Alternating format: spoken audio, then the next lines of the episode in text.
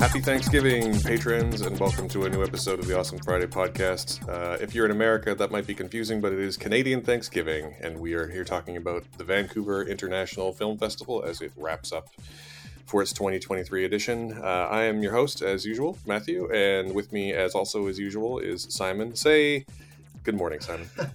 One day I need to introduce you just for a nice change. Um, hello. Only if you use your flat Canadian accent, your Pacific Northwest Canadian accent. My, do you really want? You don't want to hear that? no. Um, I mean, yeah, I really, really do, but uh, I'll do. Um, I had to be a New York Jew in the 1940s in a play once, so I'll I'll wheel that accent out of the closet and uh, just wow everyone with that one. yeah. Um, I had a, a speech coach. We have um, a yearly thing of theatre under the stars here, which is a big like outdoor musical theatre thing, which I'm sure you've seen. And the the musical theatre head woman, the head honcho, is this wonderful woman called Wendy, and she was my voice coach for this play when I had to do this this accent. And so I did some prep work by um, looking at as many different Jewish American accents as possible trying to emulate them. And um, I walked in and demonstrated it to her, and she just said, "No, no." yeah, I mean, I'm sure that's I'm sure that's actually a fairly common occurrence. That someone says, "I can No. do that accent," and the voice coach goes, "Oh, for Christ's sake, why do yeah, they always?" yeah.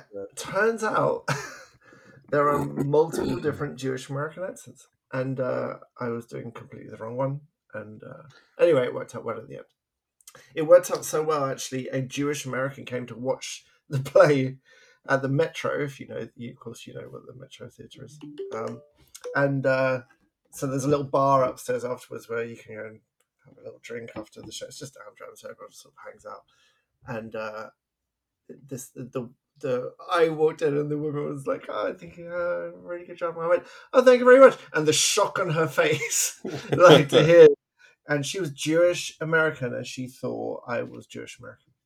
Well, that's the That's biggest like the compliment you can get, right? Absolutely the highest accolade. And let me tell you, if she heard me do that accent literally a day after that show wrapped, um, eh, she wouldn't have that same opinion. And it's it's uh, it's pretty much gone completely now. But that was nice. That was really, really nice. But well, yes, you know what they say: practice, practice, practice makes permanent, right? it's it's a, it's a muscle for Yeah. sure. Like all acting. Um, so in in Thanksgiving news, I haven't told you this, but uh, yesterday my my wife and the kids went on a hike around sea. There's a lake up the top of Seymour Mountain, Yep. um, which was advertised as a like one and a half hour walk, and it's a it's basically a four hour vertical climb up the mountain to this lake. Anyway, um, this may be an English That's only true because English. you are you are English and and, and have children. right. And that's I. So the kids were fine. I think my wife uh, was a little surprised, but I think it's yes, it's relative to other crazy hikers in this town. It was probably quite easy, but I wasn't feeling good, so I I hung back and did some other things, and then at four thirty, I decided well, I think I'm going to make a Thanksgiving dinner. So I went and bought a turkey. I've never bought and cooked a turkey before, and uh, I brought it home at five and then looked up the cooking time for a roast turkey, which is about three and a half hours. And they were coming home for six thirty-seven. So I broke that bird down. I broke it down. I, I called on everything I've seen in Tournament of Champions and beat Bobby Flay, and I t- I took off the two breasts and the legs, and I seared them in in butter, and then put a, a bed of onions down and slow roasted that fucker in salt and pepper for an hour and a half. It was amazing, and then made Yeah. fake fake beer gravy. Turns out, instinctually, I made a great uh, turkey dinner. So that was our Thanksgiving last night. I mean, that sounds uh, tasty, and I'm Mhm. jealous. Except for that, I'm at my mother-in-law's house, and we're gonna have a huge fucking turkey for dinner tonight. Yeah. So- Nice. Thanksgiving is wonderful. So before we move on to the movies we're going to cover, because we're on a bit of a time crunch today, but let's just say, what are you thankful for in the year in the year of our uh, Swift Mm. 2023? I, it's just, I mean, it's a cliche now, but healthy, healthy families. That's it now. I don't really care about anything else anymore. Like Yeah. the whole world's going to shit. It's so hot here at the moment. I've had to change back into shorts and get the aircon back out in October. uh, and it, it, which is ridiculous. So the whole world is uh, we are past the point of no return. So what am I? I am thankful for small things, which is uh, the health and happiness of my family and my my wife and my kids. That's that's it. Yeah, that's all I, was, I really care about. I watched the lo- the local news with my father in law last night, and um, the there was like during the weather report there was this weird undercurrent. I hadn't watched like an actual news report, an actual weather report on the news anyway, in ages, like an actual full episode of the news. And uh, during the weather report, there was this undercurrent of like, this isn't normal. Like this isn't normal. Like none of this is normal. Like I don't know what to do. like this, is weird undercurrent of everyone just being like, what? What have we done? What? What have we done? it's it's uh, depressing.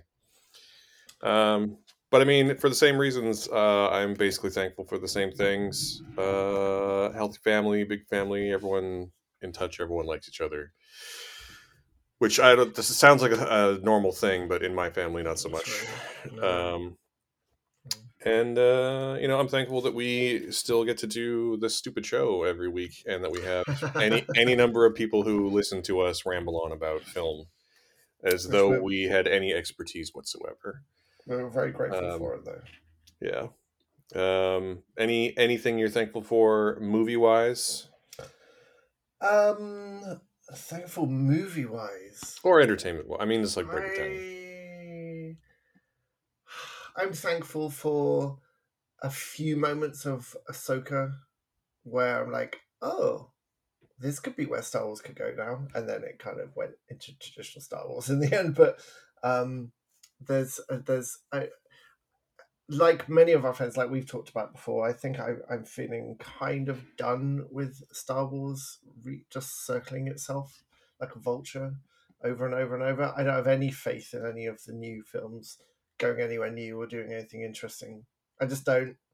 Uh, so every so time I see a how are how is that you being thankful for anything? so so circling, yeah.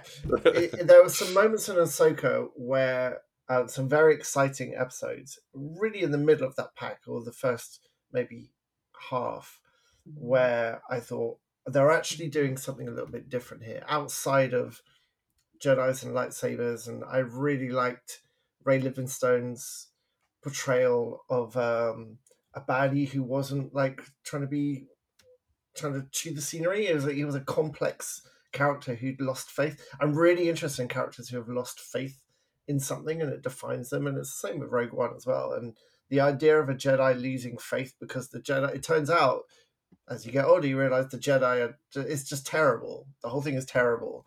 And you completely, you, Anakin stops from, Darth Vader stops being this like villain to someone you can actually empathize with, which is debatable as to whether that was actually needed in the first place. But um, I really enjoyed the duo of Ray Livingstone, and I'm sorry, I don't have her name pulled up, but the the his sort of Padawan. I really like the styling, the high fantasy elements of Ahsoka. I thought were fantastic. Like almost felt kind of 80s Masters of the Universe crawl kind of. I like fantasy in my sci-fi, obviously, because I like Star Wars. So the um, design decisions to to bring out some stuff from um, the prequel trilogy, which I think has amazing visual design and production design, and to introduce that with like some more suits of armor, like uh, traditional suits of armor for for those two mercenaries. Some really interesting things going on there. Uh, I I'm starting to find the lightsabery stuff the least interesting. So anything beyond that, like Ezra using the Force as some kind of wuxia martial arts, was fantastic. And so any nugget of that I'm thankful for because it makes me feel like I might like Star Wars again mm-hmm. or love it again. What are you thankful for in media? Uh, honestly, um, there's been so many great films that I could talk about, but I'm just going to circle back to we are living in a golden age of Star Trek, which is my favorite thing. so we have, in, in very much the opposite way of Star Wars, we have an ongoing franchise that has ongoing multiple entries in it, all of which are trying new and interesting do new and interesting things and pushing the franchise in new and interesting directions. And the franchise just doesn't seem to be afraid to do that because you know we have Strange New Worlds, which is basically just the Star Trek classic formula. we have Picard, which is cashing in on nostalgia, but also like giving. Uh, it's interesting to say it's giving closure to characters who had a pretty good final episode in their original run, but giving closure to fans, I think, giving something back to fans. And then you have Lower Decks, which is uh, you know very it's it's very very makes fun of Star Star Trek in the way where the people who make it clearly love Star Trek. I don't know if you've watched the most recent episode, which is called Parth Ferengi's Heart Place, but they go to the home planet of the Ferengi and they bring back some characters from Deep Space Nine, and just everything about it is like so. You know when you make fun of a friend and it's from a place of love, and you know that like it's because you love that friend. That's what Lower Decks is, and I love Yeah. every second of it. And then you have Discovery, which is trying to be, uh, and I think I like it more than a lot of people do, but um, even though it can be quite uneven, but like it's trying to be a more modern, serialized television show Mm. um, with big sci-fi. The last season was great with its with big sci-fi ideas, um, and it- the and the decision to cast them into the far future instead of leaving them in the past, like leaving them in, as a prequel, making them a sequel. Um, I think it was super interesting, and dropping them into a universe where the Federation had been completely sundered was super interesting. And I just think that like Star Wars is never going to really do it's weird to say that Star Wars isn't going to like break up the main organization of the universe because they have done that, but I don't think they did it in, in such a in, in a very successful way. Mhm. Um, so yeah, I mean, again, we live in a golden age of Star Trek. How am I going to complain Mm. about that? Like, we have five TV shows right now. It's ridiculous, and like Prodigy isn't on. Was obviously dropped from Paramount Plus, but they made a second season. It will come out eventually. So uh, I just hope to keep enjoying Star Trek for what it is. It's amazing, and uh, and I love it. Yeah, it seems to have found that really good point of cover versions of itself made by people who understand what it kind of what the heart of it is and how it can be reflected in so many different ways. And, and when you think about Discovery versus Strange New Worlds versus uh, Lower Decks, even like Picard in there as well, you've got multiple gen- genres here, Mhm. and yet yet it all feels like the same thing because you really get the feeling, especially with Lower Decks, I have to say, even though I don't understand ninety nine percent of the references, you you really get the feeling that it's made by people that grew up on it and really uh, have a deep love and appreciation for it. Um, and it and it also sidesteps that thing where it's it's been reverential but without detriment to the story. I think there's one episode of Lower Decks that I felt like I just didn't get because I hadn't watched Voyager, and the, the most recent, uh, it might have been the first episode of the new season or the second, was when they they they bring they go to a ship dock and they find the Voyager in like in, in a museum dock or something, and it's still Yeah. there, and they go every little panel has, and I'm sure people like you who know Voyager backwards, like, oh, it's that thing in the goop, and like, oh, I love that, and I didn't get like ninety five percent of it. I didn't get at all, and I think that's the for me that that balance was off, but the rest is great. Yeah, I mean, they definitely it's definitely reverential. I think the big strength is that unlike Star Wars, they Star Trek has always been more than one thing.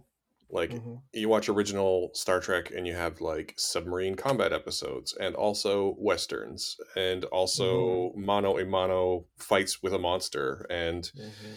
also philosophical discussions and also comedy episodes with small rodents that coo and eat all the grain. Like it's never been just one thing. So Yeah, it's it allows it to be more than one thing today. And I think that yeah, also unlike current Star Wars, which seems to be like original Star Wars was a very much a conglomeration of George Lucas's influences.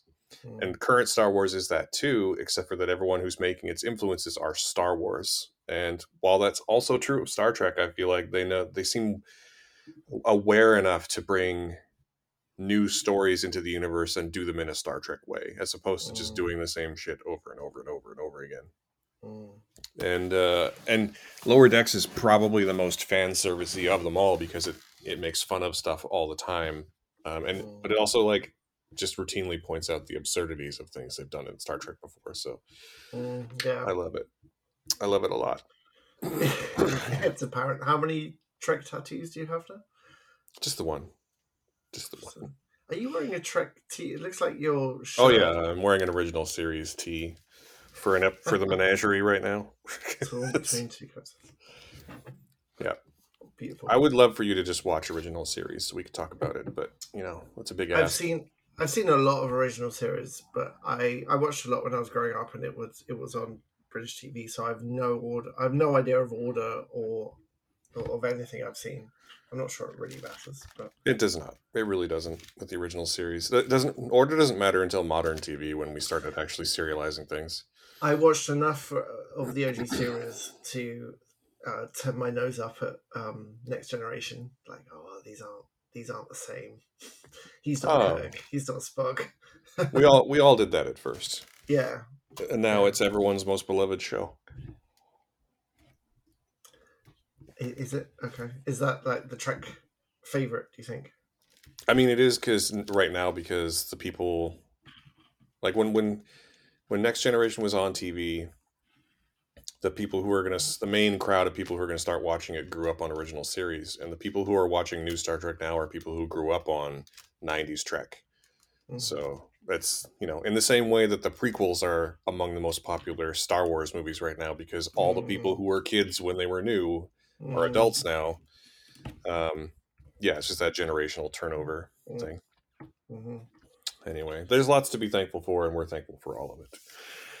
But we have a bit of a time crunch, so we should probably move on. We are talking about the Vancouver International Film Festival, which is having its 43rd uh, year this year, I think. Mhm. Um, how many of these have you attended, Simon? This is my. Ooh, like Uh, virtu- virtually or in person? I yes, however you want to count it. I don't know. God, this is probably my fifth. I want to say Two, three, four. it's it's fewer, probably fewer than you. I'd say. Uh, pro probably. How many is yours? Let's take it from there.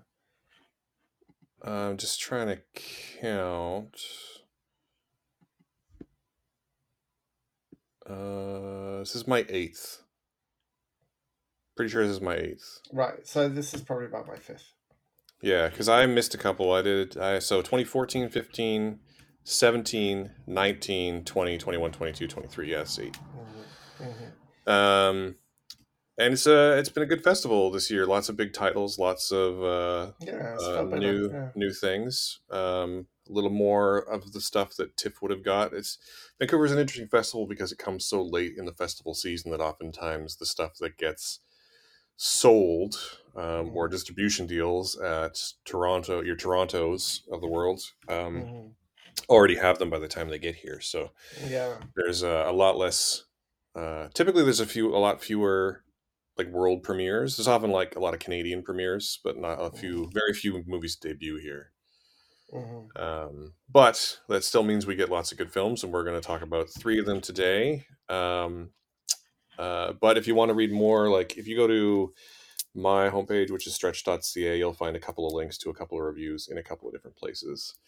Um, and before we launch into that, a good, as good a time as any to remind, remind everyone that all of the movies we're about to talk about would not be possible without the love and care of all of the performers involved therein. Um, and those performers are still on strike as of today, as of this recording.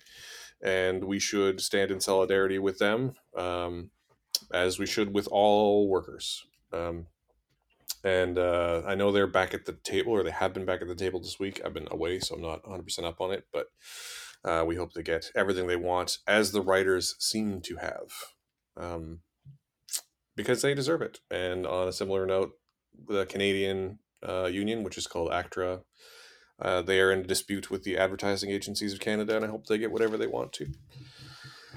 Um, Fingers crossed. Yeah. fingers crossed, nice. yeah. Yeah. Uh, if you want to support the show, we do, of course, have a Patreon and a Ko-Fi. You can find links to those in the show notes. Um, and for as little as two bucks a month Canadian, uh, you can support the show and get bonus episodes. Although, apologies to patrons because we're on vacation this week. There will not be a bonus episode, but we'll try and cook something up for you next week. Um, and with all of that out of the way, uh, let's start talking about some movies. So let's start with uh, we're going to talk about three movies probably today, and um, we're going to start with one which is an uh, actually an ESPN thirty for thirty produced sports documentary, uh, which we both I think wanted to talk about because it's something that we both lived through, uh, which is Mm. I'm just here for the riot, which uh, is directed by Kathleen Jayme and Asia Youngman. Kath, Kat Jayme um, also produced two other documentaries, which I've seen and liked, called uh, "Searching for Big Country" and "The Grizzly Truth." So she has a real theme of Vancouver-based sports documentaries. Um, but this one is about the 2011 Stanley Cup riot that happened in Vancouver, which we were both present for. Um, and it's a pretty standard talking heads documentary. Um, lots of people speaking about the the tone of the city and about how how the riot went down and where it went down. And I don't know if you're familiar. For those of you who maybe aren't familiar, in 2011, the Vancouver Canucks made it to Game Seven of the Stanley Cup versus Boston, playing at home, and uh, very famously and very embarrassingly for the city, uh, the Canucks lost. Uh, and that's not the embarrassing part. The embarrassing part is that um, there was a huge fucking riot, and because we lost, and something like 120 cars were damaged, well over 100, 100 people, I think closer to 150 people were injured. Um, over 100 people were arrested on the day, and something like three or 400 people were arrested or charged with something in the days and weeks and months following. Um, it was a huge black mark on Vancouver's reputation as a city, to say the Mhm. very, very least. And uh, this documentary, I think, had the potential to be something really interesting and special. And I think that it does a really good job of talking about how exactly the riot went down, um, and where, and that it was embarrassing. And I think it really fails in two very specific ways. Personally, one is that it does not do a very good job interrogating the why of it all. Like, why did we have this riot? It does not make sense. There's lip service paid to the idea, the feeling that I distinctly remember personally. I don't know how you feel about this, Simon, but like, I distinctly remember there being on the day of the last game, like, either we win or we riot. Like, it was gonna, like, people wanted to riot. It was a, there was a, a distinct tone shift in the city, and I feel like the film does not get into that like at all. Um, even though it does get into like social media, uh, the social media effect, which is still relatively new at the time, and also into like the idea of mob mentalities. But then it also has a number of talking heads, many of whom were sports commentators, many of whom were people who were on the ground and like trying to stop the riot. And then it also talks to a bunch of people who were rioters, and it tries to make me have sympathy for those people. And my two word review of that is fuck that. Yes. So I think it's a very well produced technically documentary, and I think it fails, and it feel it feels like a big missed opportunity, and it's very disappointing as a result. I don't know. How do you feel about it? Uh, I, I mean, you said everything. Uh, that uh, I agree with everything you said. I think what I didn't know is that there was an identical riot in '94, Four ninety four. Game- Game Seven against Boston. For sa- uh, is seven the last one? Is that when you win the cup after Game Seven, or is that? Is Yeah, the Stanley the Stanley Cup is a best of seven series, so Game okay. Seven is the last game Oh, matter right, right. So and and watching the footage uh, of it happening, it was like it could have been the same riot and for the same reasons. And so there are some definitely some interesting parts of the documentary. It initially starts going into um, what causes people to rage and how uh, I'm really interested in the in the group psychology of mob mentality. I'm really really interested in that. Um, in it and in literature as well. Books like uh, um, uh, Lord of the Flies deals with that really really well. And I I was really interested when they started diving into that, and then they kind of stopped because it seemed like the rest of the documentary's focus was on speaking to the writers, and so fair dues, they got these people on camera, some of them blurred, some of them not, uh, to talk about their experiences. But it, as you said, like f- for whatever reason, they decided their unique selling angle would be to uh, allow these rioters to play the victim card. So there was a lot of or people picking us up because we were writing, or people were being nasty to us on the internet, which makes them as bad as the rioters, and and I'm just like, are you fucking kidding me? Because I I remember that night really really well. Um, I was living um, on the edge of Chinatown, so I could see and hear it out my window. It was just over the viaduct, if you know Vancouver, uh, and just I just remember getting angrier and angrier at the absolute senseless idiocy uh, of, of, what was happening in my city, and also um, the there was at one point because I was on Twitter a lot at that point, and at one point there uh, they moved towards the library, and there was a bunch of people going, "Fuck it, we got to go in." Like they are wrecking downtown. We can't let them wreck the library, and I I was really close to going out.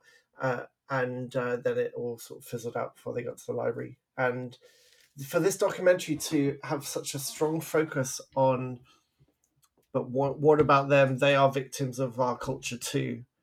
I thought was really misguided. Like I don't care that they have repercussions from being documented rioters that they didn't think about all the photos that were being taken, even for a second. And also, mob mentality is one thing, but you know, I've I've been part of a, a crowd that is that, that's turned nasty, and I've I've never once decided oh, I think I'll uh, I think I'll smash some windows and yeah.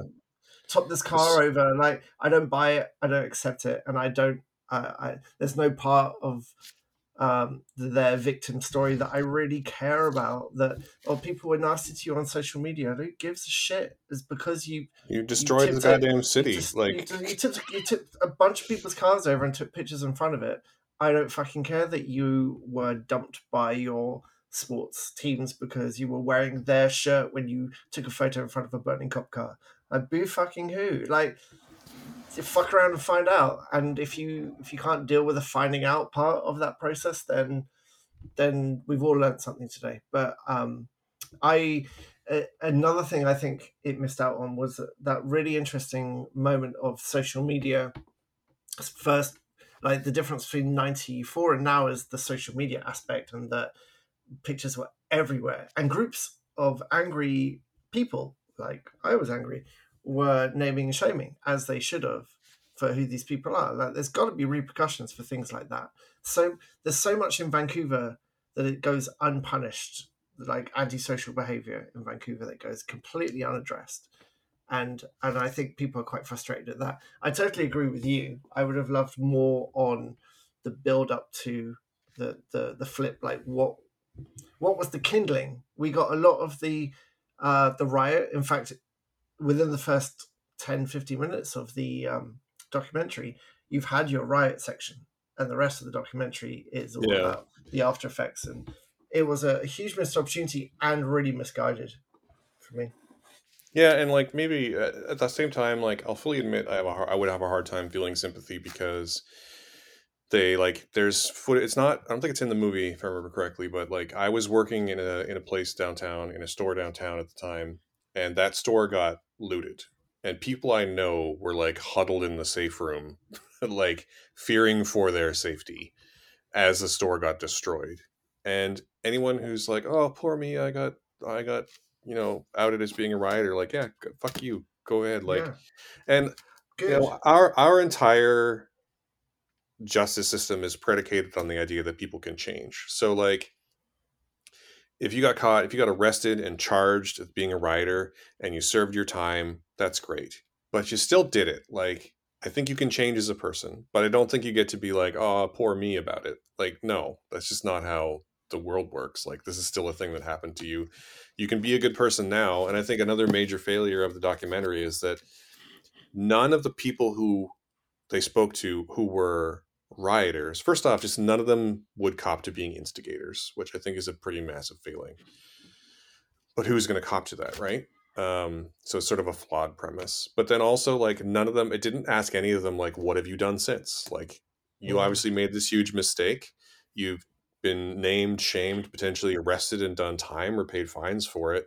What have you done since to be a better person? What have you learned from the experience? And literally all of them are just like, oh, poor me, I shouldn't have been outed. Like, it's just such a such a massive disappointment, such a massive failure. There is there is one really good moment during that section where there's a woman talking about how like she's like I don't think it was fair, you know, I was at the game and then I went outside and then I was in one photo and I was named and shamed and ostracized by my community and it cuts to the photo and she's arm in arm with a dude wearing a balaclava and a shirt that says I'm just here for the riot.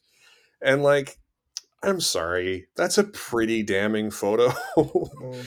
like why would you do that like what kind of and there's there's so much so many more questions that could be interrogated about this whole thing and it's just it doesn't do any of it and i feel like in these in the with the intent of trying to be like objective about it they lost the plot and it's just very disappointing as a result I think it and a, and a huge and a huge missed opportunity Yeah.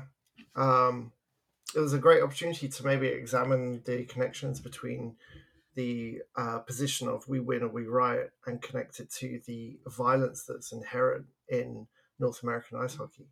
Because uh, as a foreigner, as an immigrant watching my first hockey game, and the fight is then refereed and cheered on, I'm still horrified that that is allowed.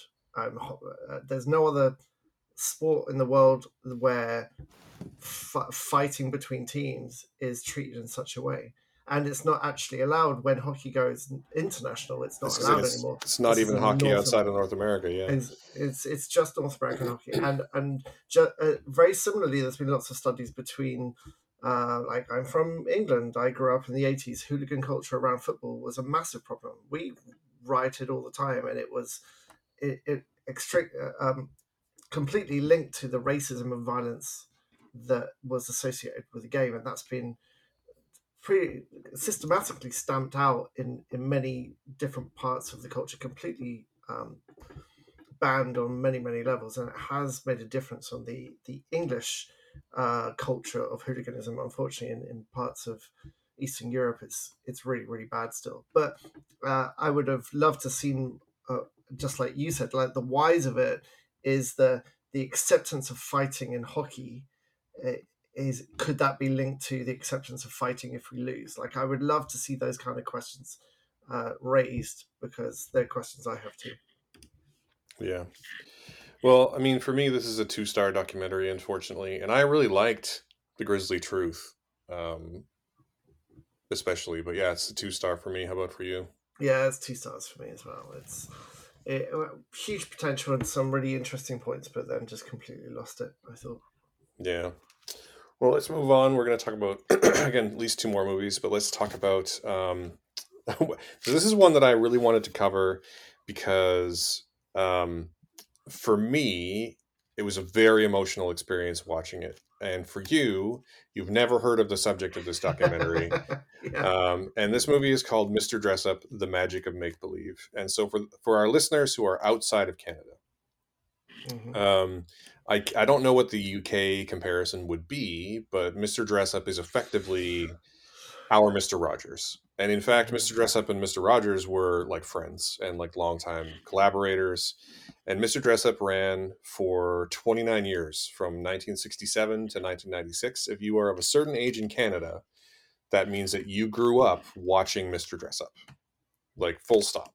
So I grew up in Canada. I was born in 81.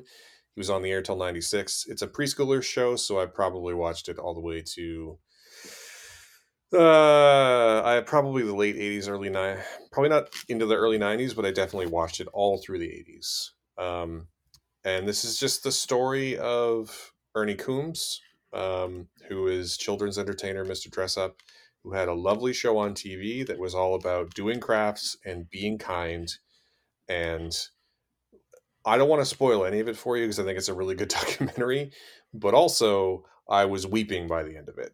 Um. Because it, it, you know, at the end of his life, he was a happy person the whole, whole life. He didn't have any major, like, tragedy. His wife p- passed away in the '90s, and he had a fairly good like resolution to his life in the in the end of the '90s, early zero, early 2000s. But Mm. um, just going through like revisiting any amount of Mr. Dressup and the things he went through in the '90s was it was just it was just so emotional for me, just having it all come back. I can't imagine what this movie would be like not having that context, which is why I wanted to talk about it because Yeah, what was this? Because I mean, uh, without that context, my my impression is that this is basically like very nice man, the documentary, right? Like, I mean, it, it very much was, but that didn't really lessen it, um, it the effect of it.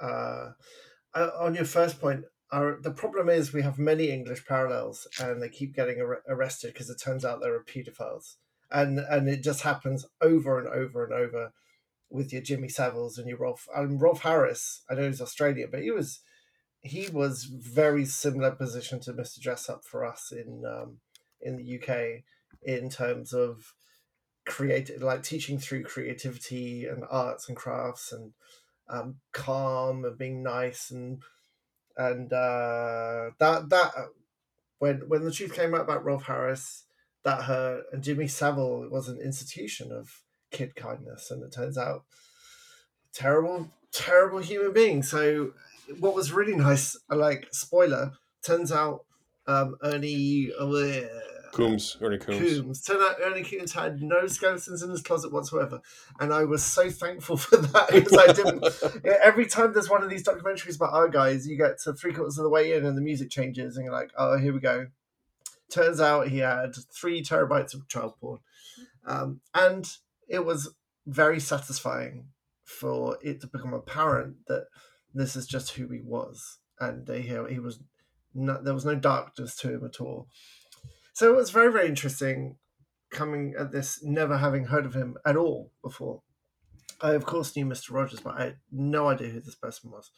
And uh, what I really, what got me actually was not as nostalgic as I have none. Obviously, for I did not grow up watching this guy. I could imagine I have empathy for you watching this because this whole thing is like it's a kind of childhood that just doesn't exist anymore, even for the kids now.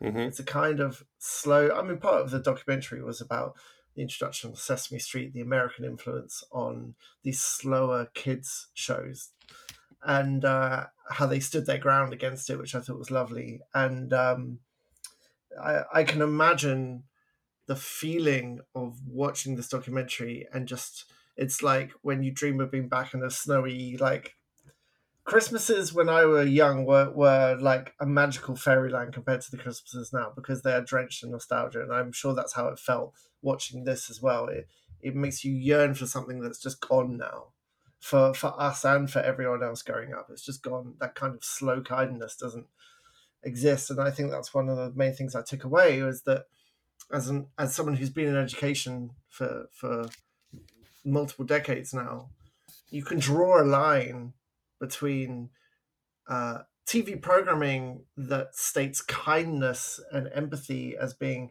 the key human traits kindness, creativity, empathy, calm, listening. Like these shows stopped and the society changed. And hmm you can see that connection. You can draw a line with modern cynicism of, of adults back to even things like South Park. South Park was a. Um, I know this is a long time after this ended, but um, the the the whole culture of what TV teaches children changed after really n- uh, 9/11. like Mhm. the the fact that he died, I think the day before that, like uh, I don't, I it's a universal consequence and coincidence that I'm not willing to overlook. Like it's there's so much changed at that time, and um, I, I, I, as someone who believes that kindness is the most important thing you can have for people around you. Uh, it's it was lovely. It was really lovely, and what actually I got emotional at was obviously not the nostalgia, but it was the reactions of older people seeing him and seeing them turn into children again and the messages from the parents uh, phoning in and just saying thank you, just thank you, not just for what you do for my kids, but what you did for me. Like that Mhm. gratitude of so many lives changed just from being kind and just from from being creative to the, the two most important things that have always been for me. And uh, the the last 25 minutes of this documentary is hard. It's really, really hard because good bad things happen to good people. And uh, I, I, I've, re- I've real trouble justifying when really bad things happen to people who've spent their whole life being kind and good to others. Like I, I want to believe in karma. I want to believe in karma.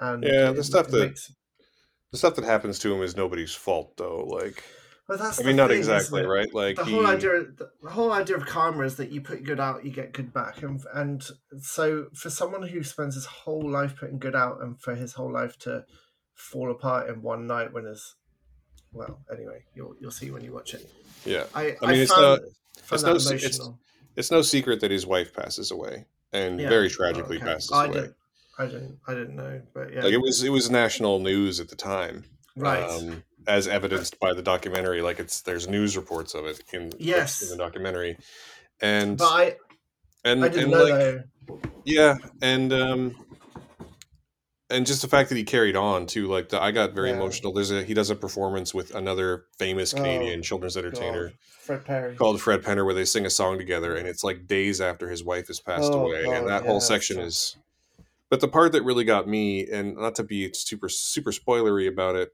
but like there's a the last like 5 minutes of this documentary is basically just all of the talking heads turning to the camera and saying thank you.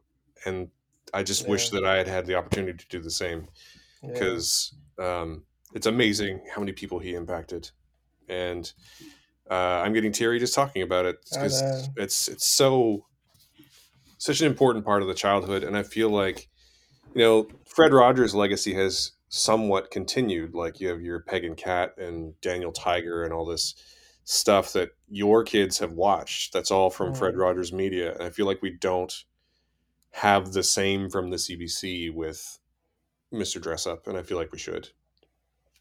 And uh, I think it's a shame that we don't. so peg peg plus cat is uh, mr rogers i didn't know that Yeah, it's Fred Rogers Media.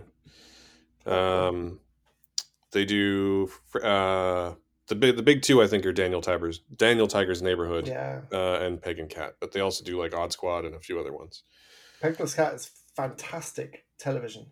Yeah. Really, really good. I don't know if you've ever like watched it, but it's. I have watched it with your children. Yeah. so, okay. yeah. it's brilliant. It's really brilliant. Yeah. Um, but yeah, so uh, I feel like the the man has a legacy, but maybe not the entirety that he deserves. But yeah, the last Mm. the last twenty minutes of this movie, uh, and the last five in particular, Mm. if you are a Canadian of a certain age, I guarantee you it's going to make you cry.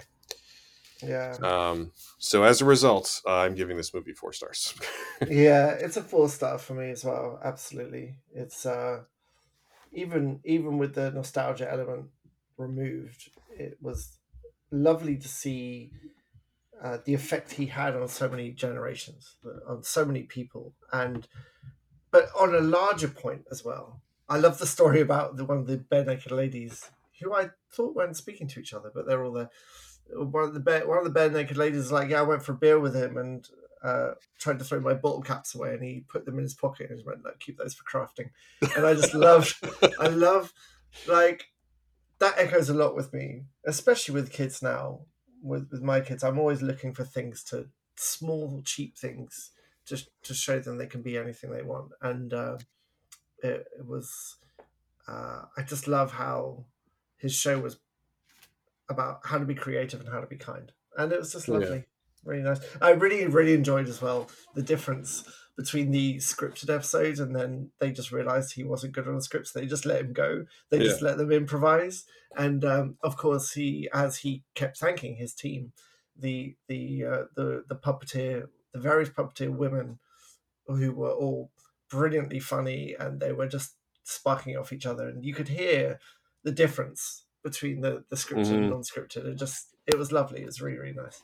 yeah, I loved all the sections that had to do with um, just adults still connecting with him. He'd go do a live show and the crowd would be full of adults just being coming to see Mr. Dressup. Or there was a, Yeah, yeah. or uh, that section with Jonathan Torrens, who, um, those of you who don't know, he's a Canadian personality and actor, but he had a, when he was in his early 20s, he had like a kid focused talk show called Jonovision, and he did an episode where he brought up like 80s childhood heroes. So there was like Sharon Lois and Bram and a bunch of other like Canadian entertain- entertainers. But when Mr. Dressup comes out, comes out, the crowd goes fucking nuts. Yeah. and that ended up being his highest rated episode of all time. Like uh, the man had a real a, a real effect on Canadian culture, and I think that that I think the documentary does a very good job of highlighting that. That's what I'm trying to say.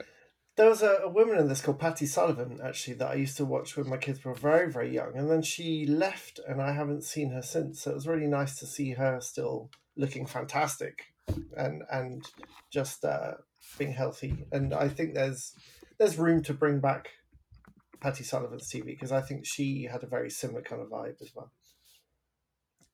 Uh, yeah, yeah. I mean, we need more of that kind of stuff in the world. Yeah.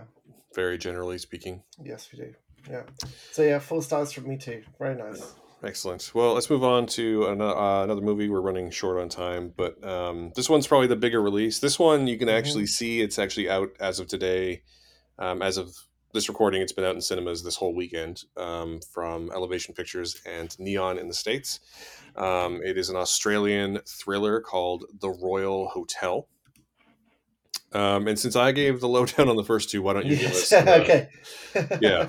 this is the only one I can really speak about. Um, Royal Hotel is about two um, women, uh, Hannah and Liv, played by Julia Gardner and Jessica Henwick, who are both fantastic in this movie, and it's good because they they carry it.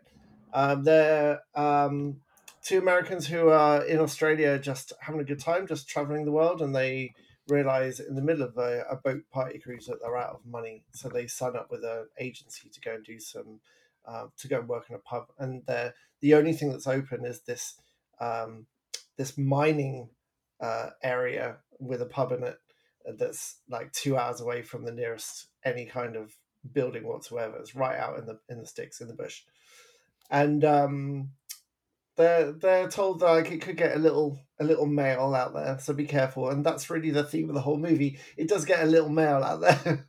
Yeah. Uh, just a little bit, little bit male. And so basically, they turn up at this dilapidated like building in the middle of nowhere and have to put up with the clients. And basically, without really spoiling anything, um, they have to deal with this stomach churning, growing knot in the stomach of men being men.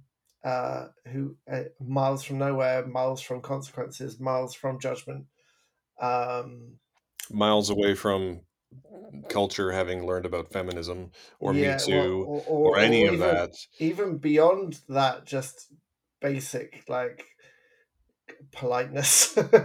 Yeah. uh, and um, you you what I really really liked about this film is that it didn't go down the route that I was expecting, which was to turn it into almost like a slasher or uh, um, uh, a captive story or have uh, like a scream style climax where the, the men weren't um, stereotypically characterized as uh, murder killers. They were just like just horny, dudes. horny, obnoxious men, and that actually made it a million times worse. By the end of this film, like uh, I just felt like my stomach had been tight for the last hour and a half and just getting tighter and tighter as these two girls get in more and more situational danger. Like there's a lot of there's a lot of Ralph Wiggum in this. Oh, I'm in danger. Like there's a lot and you can see it. And what's really interesting is that the the dynamic between Liv and Hannah is really interesting, and that Liv's more fans, more footloose and trusting, but Hannah can kind of see the breaking point of everything around her and all the injuries that happen, all the things, all the bad things that happen that are terrible, are are almost not done on purpose by the men, but they it's their fault and so they try and excuse it all as well. It's just like a woman in modern society simulator, and it was so much more effective because of it, because it didn't turn into a slasher movie or or like a horror movie or a captive movie. It was just these two women around men who are getting more precocious and more drunk as the nights go past. Uh, I thought it's fucking fantastic. Like, re- Yeah, it's I really, mean- it's really well shot as well. I wrote a review of this movie already um, for for real, and um, my opening paragraph is basically to, to break it down to one sentence is like it drops two women into the most dangerous place that two young women could end up: a remote town full of horny, entitled men. Yes. like, um, and I think you hit basically the nail on the head with all of your points here. That like, um, it's scary because it's just like that is what small towns full of men are like especially like work towns. Uh, i don't know how much time you spent in a town like that but when you go to a place that's just like the bar near a mine or or a clear cut or any kind of like you know high paying or the oil rigs. I'm sure the bars near the oil rigs are like this there are like this in alberta too that like you get a whole bunch of horny frustrated dudes together um and just it goes south so quickly um Mm. I like that there are there's basically four main men in this movie, and each of them are a different type of terrible man. Mm. Um, uh, what's that clicking? Um, sorry, that's me trying to reload something.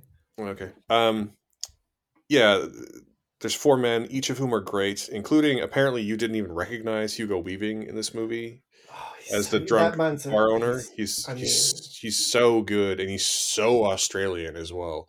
That won't be the first time. There's another movie. Oh god, years and years ago. I won't bother looking it up now, but I had the same reaction, like watching the entire movie and then learning was Hugo Weaving. Like he is so good in this film and uh, Yeah.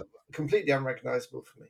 Yeah, and then the film also does a couple of really smart things. I think, um, one of which is that it it it spends the first few minutes really trying to subvert what would be your normal expectations. Like, so not only is it not a slasher, but like when they get to the middle of nowhere, they're dropped literally by the side of the road, and then a, then a broke down car picks them up. But it's not some like foreboding man. It's this like super practical, truth speaking woman who picks them up Mm. um, and the hotel is not some kind of like ruin it's dilapidated it's run down but it's not like a ruin it's not like kind of place you'd see and go nope you know Mm. like in so many horror movies um and there's a lot of moments like that where at the Mm. beginning where it's it's sort of telling you that like this is kind of going to be kind of normal um, Mm. because then it is just totally normal that all these entitled men are terrible to them um, I think in particular, a lot of people are probably going to talk. There's a couple of men again in the movie, but I think a lot of people are going to talk about uh, the character Dolly, who's played by an actor Mm. called Daniel Henshaw, who is the psychopath one. He's the one who, Mhm. like, at the beginning, he's inappropriately intense, and uh, ten minutes after the beginning, he's a psychopath.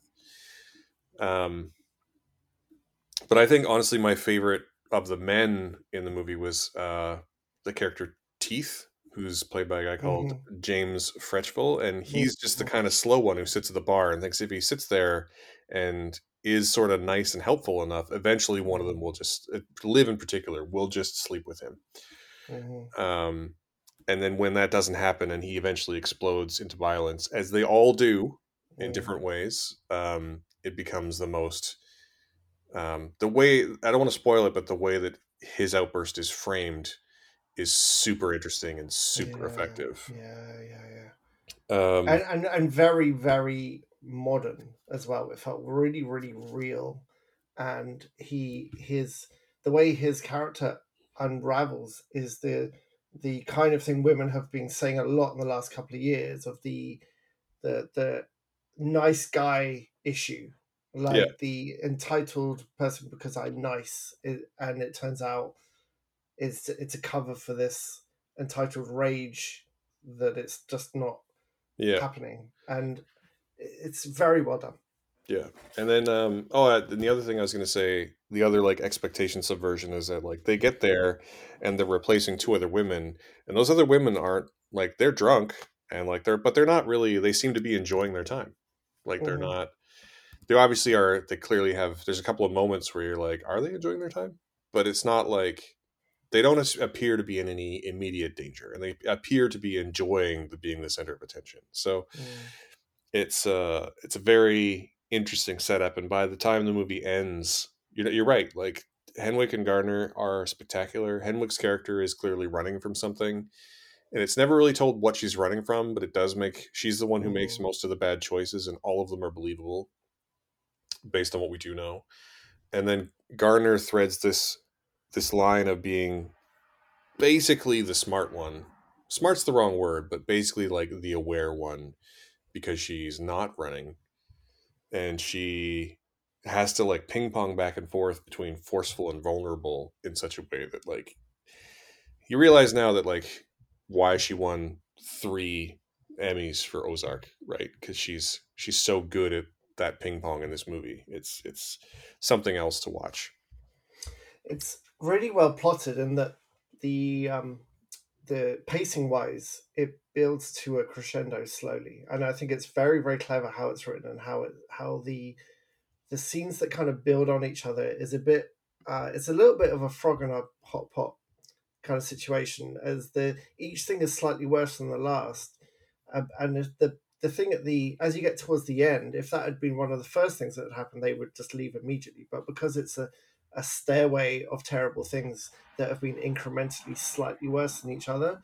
You, it, the whole film for an hour and a half takes you up this this tightening until you realize that they are in actual real danger because of all the other things that have led up to it. Yeah. And because they're so isolated. And yet it doesn't it doesn't turn it into a demonized men story. It makes it into a entitled horny men story and yeah. it's um there's it, it, when uh i've closed the cast list now but when julia's character when hannah has this moment of like just done like near the end of the movie it, and it's in total darkness and she something's just happened and she she is very very aware that things have now gone very very south mm-hmm. and she uh there's a moment where she expresses something that is my favorite moment in film so far this year. Just yeah. the truth of it is incredible, and uh, it's very very hard to get a reaction like that right without it sounding overdone or, or uh, inauthentic. And it's brilliant. I mean, she's brilliant. I loved uh, Jessica Henwick as well. Interesting character, some interesting character work as well because at the beginning she's shown to be a bit shy around men, and then when she gets she, she's the main proponent for going out to this pub, and then she, through I think alcohol, becomes a lot more open with men, and and I like also how we don't know that she's clearly running as fast as she can from something, yeah. but we don't know what it is, and I just think the whole film is just that well written, and the uh, it's a really good combo of brilliantly written, well paced, well directed, brilliantly acted, and just gut wrenchingly uh, terrifying. Mm-hmm. Really, at the end, really scary f- for them at the end. Yeah, it's uh, it's probably one of the better movies I've seen all yeah. year, to be honest. Um, and it's been a pretty good year for for film, so that's a, a pretty big uh, piece of praise, I would say. Um, How many stars are you going to give Royal Hotel? Uh, it's a four for me. There's a outside chance mm-hmm. it might go up if I watch it again when I watch it again because I certain because my wife didn't get to see it. So, uh, mm-hmm. or did mm-hmm. she? Anyway, anyway, um, we'll almost certainly watch it again. Mm-hmm. Um, because uh, it is so good, and I can't, uh, I can't wait to see what Julia Garner does next, and also Kitty Green, who directed and co-wrote this. Can't wait to see what she does next. Um, what done before? Kitty Green did a film a couple years ago called The Assistant, which treads on some fairly similar ground about a, a woman, woman played by Gardner Garner, who is a assistant to a high powered executive who's very nakedly meant to be like a Harvey Weinstein. Um, oh, oh, is that her? Right. Yeah. Um, yeah. So like that's four stars all around. Well, yeah. Me too. So VIFF this year was good. We saw a lot of films, uh, but these are three we wanted to talk about. Um, but if you live in Vancouver, like definitely you should go to to VIFF. It's great every year. And uh, we have to wrap it up there because we're coming up against the time constraint. So thank you so much to everyone who is listening. Again, if you wanted to, if you like the show and you want to support it, you can do so uh, via Patreon or Ko-fi, and you can find those in the show notes. Normally, uh, patrons do also get a bonus episode. Apologies again that there isn't one this week. uh, if you'd like to find us, you can find us on the various socials, but there's too many of them. So you can find Simon at, at temporarypen.com and me at stretched.ca. And you can find all of our recent work and our social connections there at those places.